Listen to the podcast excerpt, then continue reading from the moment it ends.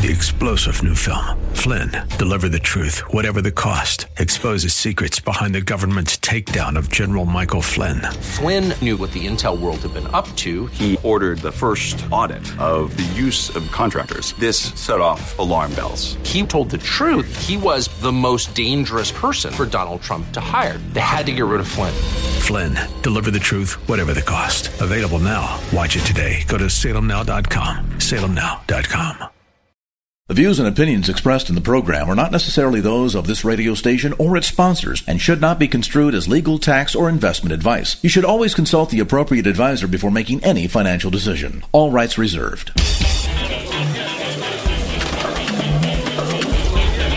Now, AM 1220 KDOW presents New Focus on Wealth with Certified Financial Planner Chad Burton, drawing from his 20-year background in finance and investing to help you make sense of your money matters. New Focus on Wealth. Get a new focus on personal finance, wealth management, Wall Street, and the economy. Now your host for New Focus on Wealth, Chad Burton. I'm your host today, Chad Burton, Certified Financial Planner. If you have a money question for the show, feel free to shoot me an email. It's just chad@chadburton.com. That's chad@chadburton.com. And, welcome in also to the worst mid-year election market results, I think, in history so far.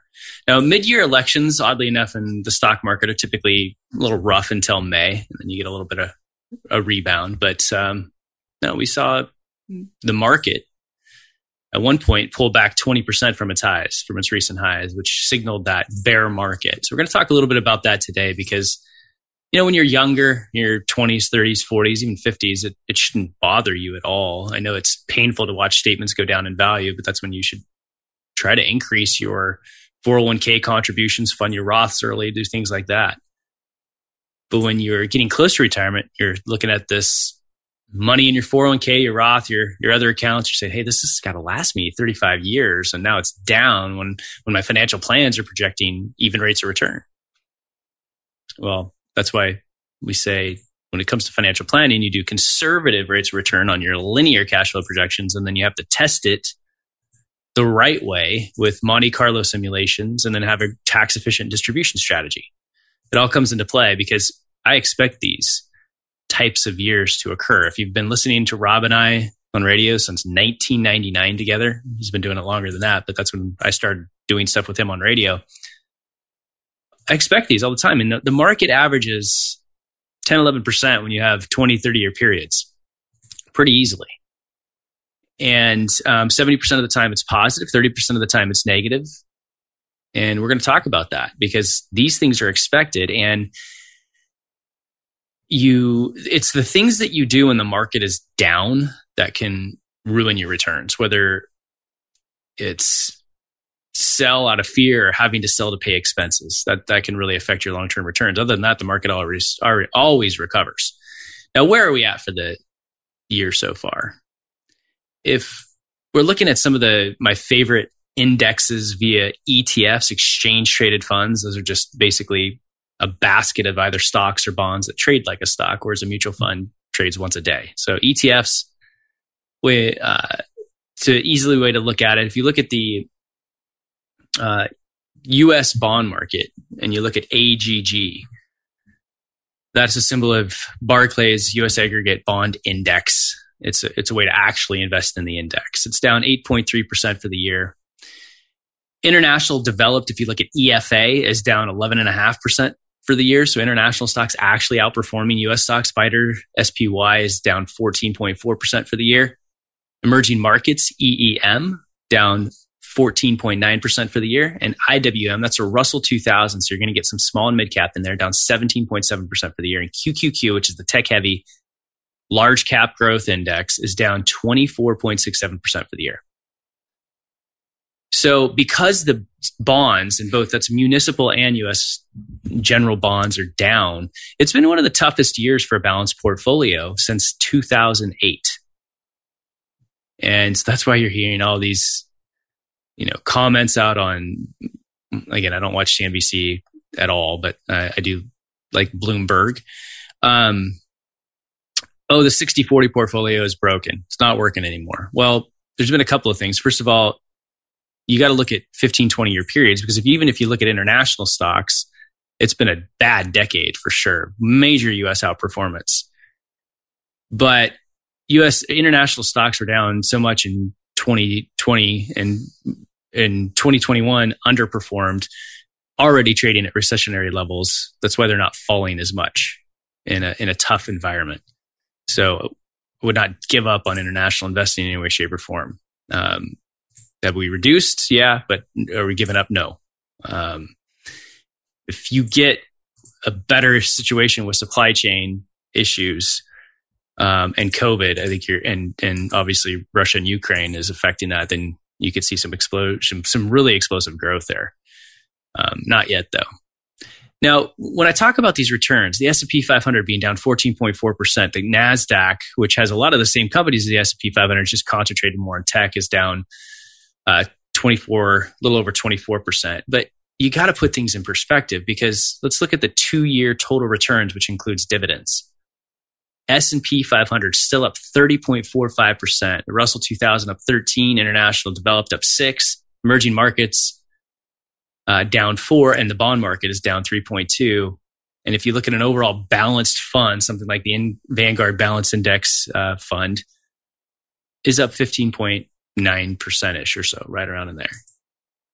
So if you put things in perspective, we still have pretty darn good results for that two-year period. Now, I will say that recession odds are increasing. And that's okay, because we tend to have those every 7 years or so, 7 to 10 years.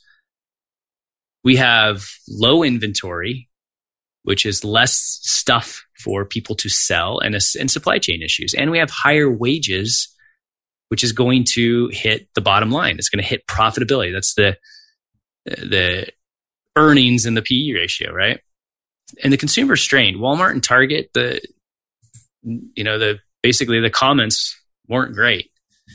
They have, their margins are getting hit by inflationary, and they don't feel like they can pass on costs right now.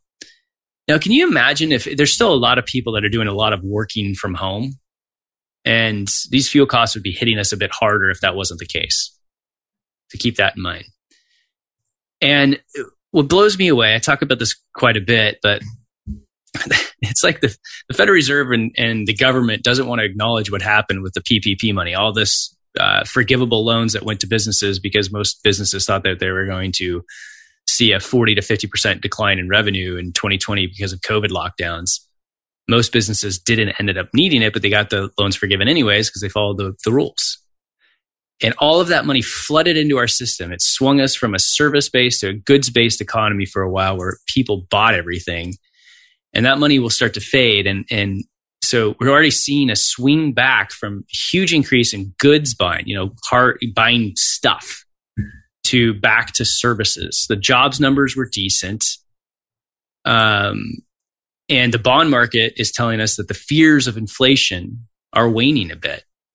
We went from the 10-year treasury on May 6th yielding 3.12% back down to 2.75% today. That means people bought bonds and the bond prices went up and the rates went down.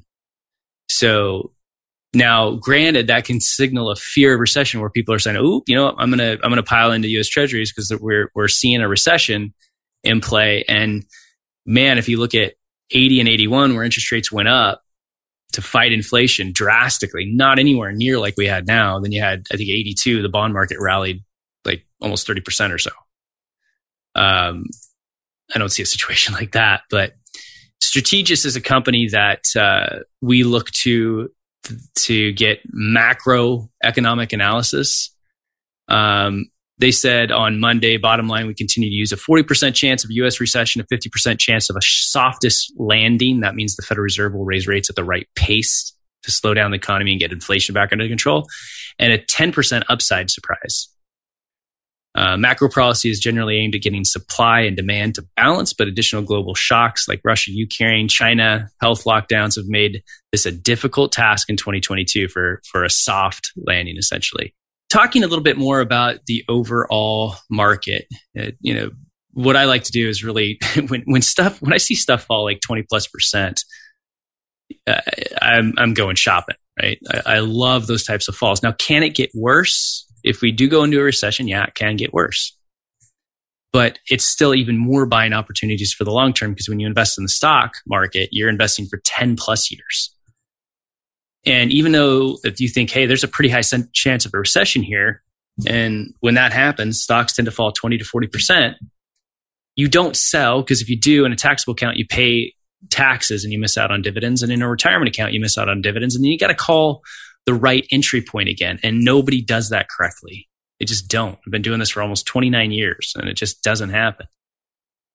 So rebalancing on the way up and maintaining a certain portfolio and level of risk, and doing the same thing on the rebound, on the downside, where you're continuing to not panic. You have enough cash on the sidelines to pay expenses. For retirees, that's 3 years worth of portfolio draw should be somewhere safe. And this is why I talk about these distribution strategies, where in retirement, it's safe to take, you have your total expenses, but then you have your Social Security and some pension and maybe some real estate income and dividends and interest. And you need the rest of the portfolio draws that you're going to take to pay the rest of your expenses. You need 3 years worth of that cash, because you have periods where stocks and bonds go down together. This is a perfect example of why I preach this so much since 1999 on the air. With that said, right now, it's not a time to just get way out over your skis. If you're a traditional, balanced portfolio, like a 60-40 or 70-30 investor, stocks versus bonds, you don't want to go way out over your skis right now, because there is still chance of recession. I believe that we're 3 to 6 months away from peak inflation. And then you'll start to have comparables. And when you're comparing, it's usually inflation, this quarter was up X amount versus the same quarter a year ago. The comparables will get easier and it should level out. Now, if there's continued supply chain disruptions and other things like that without a slowdown in demand, then that could change a bit.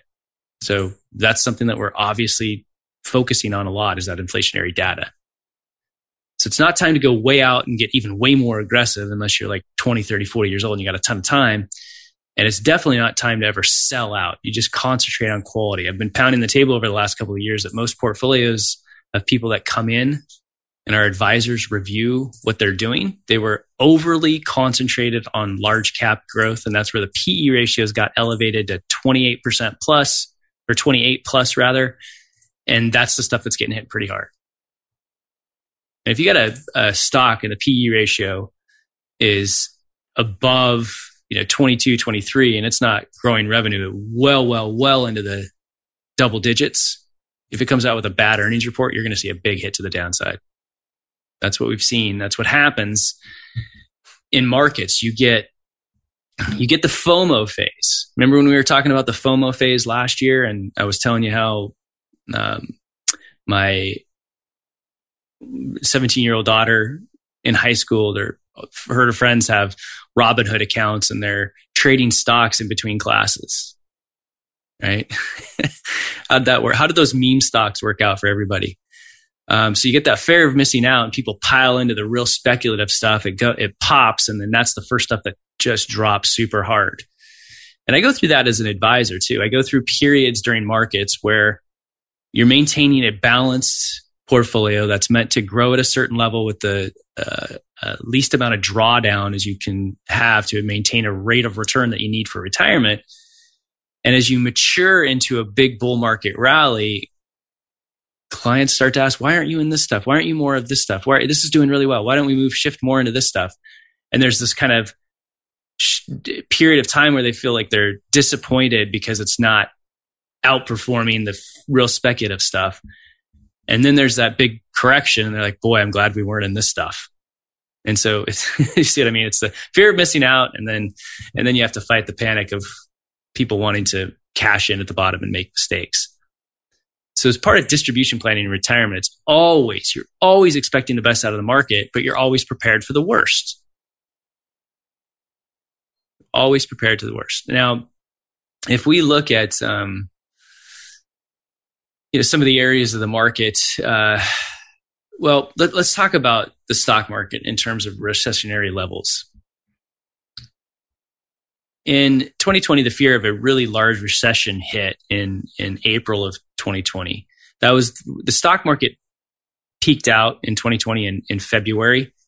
And then it dropped over the next month by 35%. But by August, just 6 months later, it had fully recovered. That was one of the steepest drops and the quickest recoveries in market history. This year, the market topped out in the beginning of the year, right in January, and is now down about 14% total return. So that includes the dividends. But in May, we did hit a point on a price level of a negative 20% from the top, which signaled this is a bear market. That's what a bear market is. And so the measurements now become, it's always rear looking. When did the bear market end? Well, it's when the bottom is put in and then you exceed the new high, the old high. So let's look at asset allocation, because people ask all the time, especially early retirees, do I have to change anything now? We just went through a stock market decline, and even balanced portfolios, because bonds are down, say 11, 12% range in some cases, if there's international exposure and small cap exposure. Do I have to change anything? Is this going to be a problem? Well, if you never went into this with enough cash on the sidelines and you haven't done the right thing in terms of turning on the tap for your dividends and interest, you might have to change something. But if you went into retirement the right way, which is a balanced portfolio plus 3 years worth of portfolio draws and safe money, you're fine. And history repeats itself in the stock market. So I'm going to give you a couple of examples on portfolios that have occurred. If you look at an all stock portfolio, and this is going to be represented basically by the S&P 500, if you look at over the last 50 years, the average return has been 12.3%. If you look at a diversified stock portfolio. And by the way, if you shoot me an email, chad@chadburton.com, I can give you an example of what I'm looking at. It's 100% cash, a fixed income portfolio, a 75-25, a 50-50, a 25-75, 100% stock. Say hello to a pass that gives you endless travel for $2,500 per month with no nightly rates, taxes, or fees. You might call it the suitcase is always packed pass, or the wait, I get to choose from 100,000 trips pass, the will it be the beach, city, mountains, or all three pass. Or you could just call it what we call it, the Inspirato Pass. Endless travel for $2,500 per month with no nightly rates, taxes, or fees. Learn more at InspiratoPass.com. Let's talk a little bit more about the stock market, because it's a rough year, but these years happen. These kind of things happen quite a bit. Started in this business in 93, so been through the tech correction, the credit crisis, the Asian monetary crisis, the financial crisis, trade war issues of 2018, the COVID sell-off, been through it all. If you look at the stock market, let's just look at two comparables, a 50-50 balanced portfolio and 100% stocks. The average return over the last 50 years, and this ends on, I haven't updated this. The team needs to update it for the end of 2021, but it wouldn't be much different, because the 50-year return at the end of 2020, average return for the S&P 500, 12.3%. The number of years that were positive were 78% of the years of the last 50 years positive. The average gain when the market's positive is 19.4%, where the average loss when the market's negative is negative 14. So that's what we're sitting at right now. If we ended the year today, that's where we are. This is not out of the ordinary. This is so normal. It's just not fun to live through. Now, the largest loss for a single year was 37%. That would have been 2008, right? And that was not the total decline. The stock market declined nearly 50% from the top of October 2007 to March of 2009. But it's pretty typical. So usually, Rob and I say the market's positive 70% of the time. In the last 50 years, it's actually been 78. Now, if we look at a balanced portfolio, the average return goes from 12.3 to 9.7%, but the number of positive years goes to 84%. The average gain drops from 19.4 to 12.5%. a year. The largest gain, 27% versus 37. The average loss of a 50-50 portfolio over the last 50 years was negative 5%. So the largest loss was negative 12%, which is about where we're sitting right now. So we are sitting, because stocks haven't fallen as much as 08, but bonds have fallen 8, 9%. This is one of the worst balanced portfolio years since 08. But when you look at this scenario, 74% of the time, a balanced portfolio outperforms inflation, and 74% of the time, 100% stock portfolio beats inflation. The best way to fight inflation is invest in stocks. We also have exposure to commodities, which is, obviously something that's up nicely this year. And that was from a reduction in our bond exposure. Because of rates were so low, they had to go up, and the fears of coming inflation, and then Russia and COVID made it worse. So it's a good move in hindsight. But that's not something that you tend to hold on to for the longest of time when you start to see inflationary numbers fade a bit. Another way to look at this is some of the previous large drops and what happened 12 months later. And this is a big reason why you do not try to time the stock market. If you look at Black Monday, that was when the market just fell off a cliff in a very short period of time. August 25th, 1987, the market started to decline and bottomed in 12,487. So for 4 months, it was down 33.5%. But then the next 12 months, it was up 21.4%. The Gulf War, July 1990 to October of 1990. That's how long the market took to decline. So it was a 3-month decline, down almost 20%. The next 12 months, it was up 29%. Asian monetary crisis. Remember that? That was 1998, July of 1998. It's about a month and a half where the market fell 19.3% in 1998.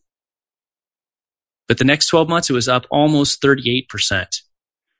Then you had the tech bubble. Started doing radio with Rob in 1999. And we started to see these elevated prices that were just ridiculous. And the stock market, if you look at the S&P 500, started to decline March 27th of the year 2000. And it didn't bottom until October 9th of 2002. There was a 49% decline to the downside. The next 12 months, the market was up almost 34%, and then just skyrocketed until 2007. The financial crisis. Oh, gosh. Rough time. That was for sure. That was October 9th of 2007. The stock market topped out. It didn't bottom until March 9th of 2009.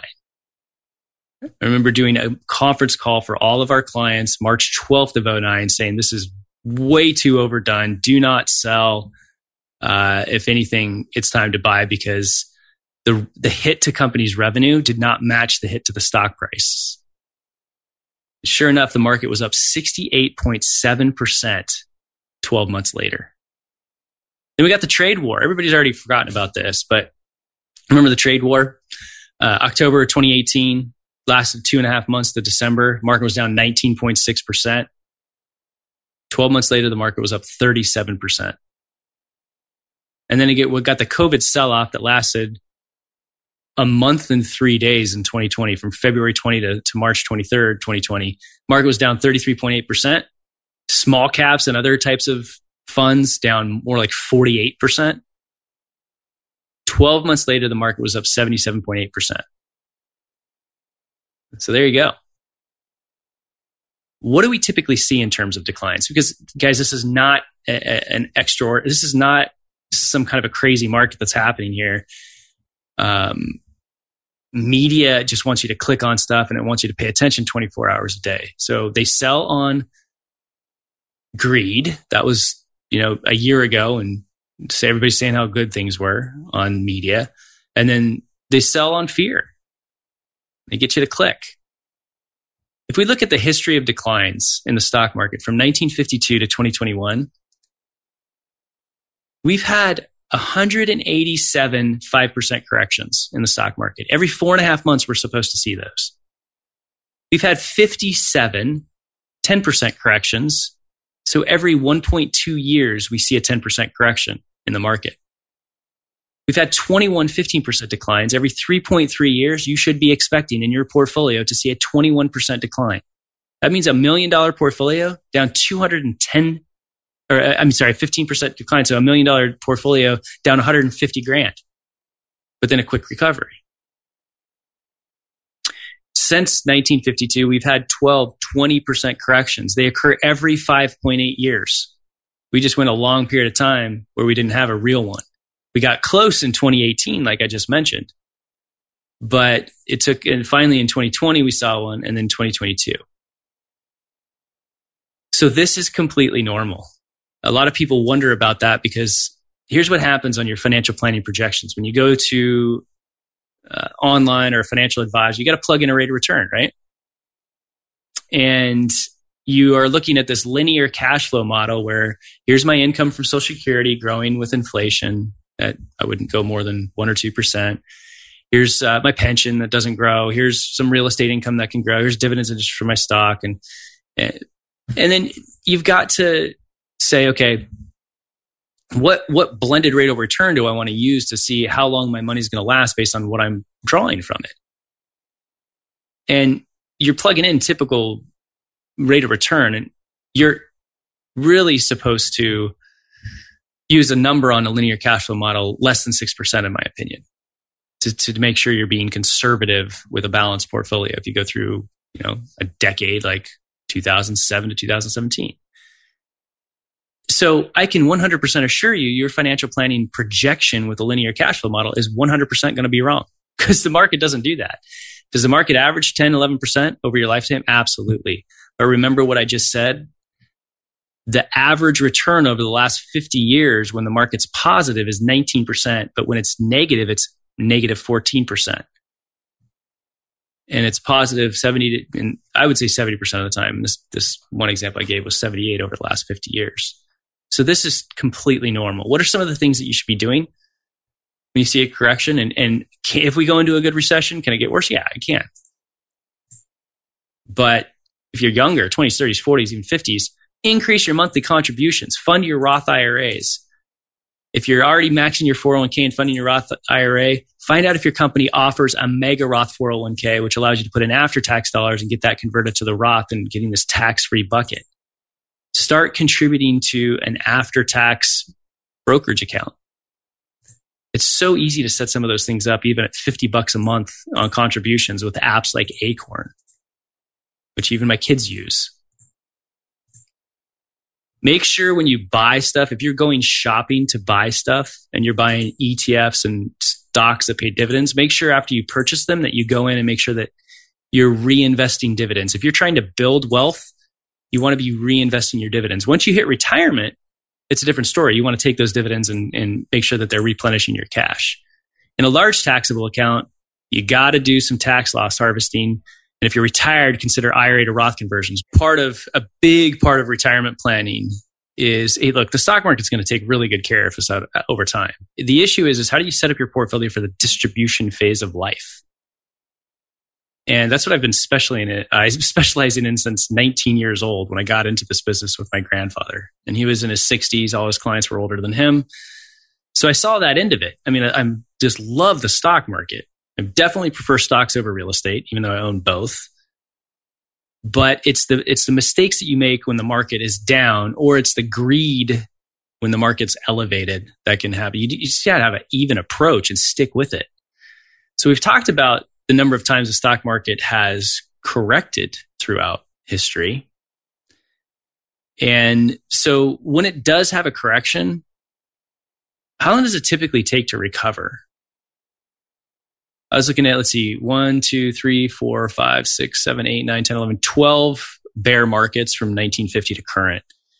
And when you look at all of them, when the bear market decline was less than 22%, it took only 7 months on average to make up those losses. But when you get a correction that is worse than 22% to the downsides, we're not there yet, it typically takes 27 months to get back up to recovery. So part of investing is you have to realize that about every 10 years, you go through a somewhere between a 7 to 27 month painful period. That's what happens. The market gets ahead of itself. The economy overheats. It's got to slow down. And we go through anywhere from 7 to 27 months of a tough time. Now, so far, I'm thinking, 6 to 12 months, but it's really about these structural inflationary numbers and the supply chain issues that are occurring. And also how our administration deals with some of these issues in terms of allowing, having a real focus on a better form of energy in the long term, but realizing that families are struggling right now because of gas prices. That has to be helped. And also, there's too much garbage going on in the world of farming where we need to be producing more food here, plain and simple. And I see nothing at this administration doing that. So I'm not going to get off on that soapbox, but getting back to some of the things that you should be doing. If you're younger, increase your contributions, find a way to buy through this. Now, it could feel awful that you're buying and continuing to buy down for the next, like I said, 7 to 27 months. But man, in a decade later, you're going to feel pretty darn wealthy. If you have a taxable account, so a non-retirement account, and you're investing in stocks and bonds, especially in bonds too, being down, loss harvesting. You have to actively manage your taxes in a taxable account. So if you've invested in something and it's in a non-retirement account, if you sell it, you can take a tax loss. You can basically create like a credit against future capital gains. But you still want to stay invested. So we do tax loss swaps. So for an example, let's say you're investing in the S&P 500 through like SPY or IVV or VOO. Now, you can't sell SPY at a loss and buy IVV or VOO because those are both S&P 500. Those are all S&P 500 indexes. But you could sell SPY and immediately take your proceeds and go half into VUG and half into VTV, which is a large cap growth and a large cap value ETF out of Vanguard. None of these are recommendations. It's just for example. And that way your money is still invested in the stock market, but you've secured the loss. You have a loss that you can write off against other gains. So for example, if you've got a piece of real estate you're selling this year or a business, the losses in those accounts can even help offset those capital gains. And if you don't use up those capital losses, you can carry them forward indefinitely and you'll eventually use them either in a year where you have to rebalance at the top or in a year when you retire and start drawing on your portfolio. So active tax loss harvesting, swapping a stock for an ETF or an ETF for couple of other ones, you've just got to do it. It's about as much as I can explain on this one. And then if you're retired, especially if you're before the age of 72, you're looking at your IRA dropping, and you've been hearing me talk about the idea of maxing out tax brackets to move money from an IRA, paying taxes at the current bracket that you're at now, which is going to be lower than when you're 72 in most cases because of required minimum distributions. So you can move IRA money to a Roth and just pay the taxes now from outside money, from your bank account, pay the taxes. But when you do it, be very specific. You look at stuff like small cap and tech-oriented stuff that you want to hold for a long period of time. And you could, if you have a small cap ETF or a mutual fund in your IRA, you can do an in-kind IRA to Roth conversion where you tell a Schwab or a Fidelity to move those shares over into your Roth IRA. It's a taxable event, but you're doing it with assets that have fallen really hard already, right? And so that's something really, really wise to consider as long-term tax planning. Pay some taxes now while the market is down in exchange for tax-free growth for the rest of your life and a reduction in required minimum distributions after the age of 72. Beware of IRMA, though. I'm going to do a show on fighting the increase in Medicare Part B premiums. We'll do that for a later show. If you want to find me, if you need help with your financial planning, your investment management, you can find me and my team of certified financial planner practitioners. Just go to ChadBurton.com. That's ChadBurton.com. Company's EP Wealth, Tax Insurance, or taxes, estate planning, investing, financial planning. We do it all. You can find me, Facebook, LinkedIn, Twitter, iTunes for the podcast. It's all at ChadBurton.com. Have a great long weekend.